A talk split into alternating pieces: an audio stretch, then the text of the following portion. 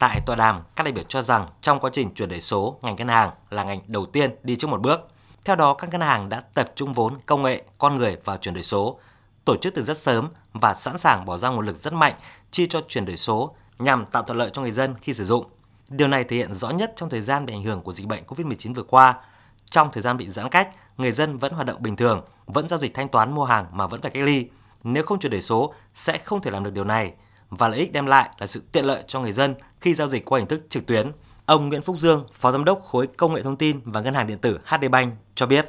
HDBank là tập trung theo cái chủ trương thanh toán không dùng tiền mặt. Thời gian qua đẩy mạnh cái việc chuyển khai thẻ cũng như là phối hợp với một số đối tác lớn Petrolimex, Vietjet Air, thẻ 4 trong 1 triển khai cho tất cả các người dân và triển khai cho hơn 5.000 POS các cái điểm Petrolimex. Đây là một cái tiện ích rất là quan trọng để hỗ trợ người dân có thể thực hiện các cái giao dịch mà đổ xăng không cần phải sử dụng tiền mặt. HDBank cũng chú trọng cái nền tảng mà thanh toán trực tuyến để dịch chuyển dần các cái giao dịch từ cái kênh tại quầy truyền thống sang kênh giao dịch số.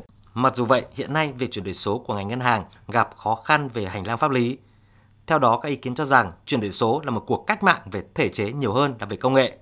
Theo ông Nguyễn Quốc Hùng, Tổng thư ký Hiệp hội Ngân hàng, đến nay gần như 90% các dịch vụ thanh toán liên quan đến tiền gửi đều có thể triển khai chuyển đổi số. Còn lại đang vướng hoạt động cho vay và các dịch vụ khác do liên quan đến các bộ ngành mà chưa thể triển khai được. Do đó, nếu luật giao dịch điện tử chưa được sửa đổi bổ sung thì sẽ là khó khăn của ngành ngân hàng và các ngân hàng thương mại trong việc triển khai chuyển đổi số. Trong quá trình chuyển đổi số, ngành ngân hàng cũng chuyển đổi nhận thức, quan tâm đến đối tượng phục vụ là khách hàng, sử dụng sản phẩm của mình là cảm thấy an toàn, hiệu quả và tiện dụng nhất.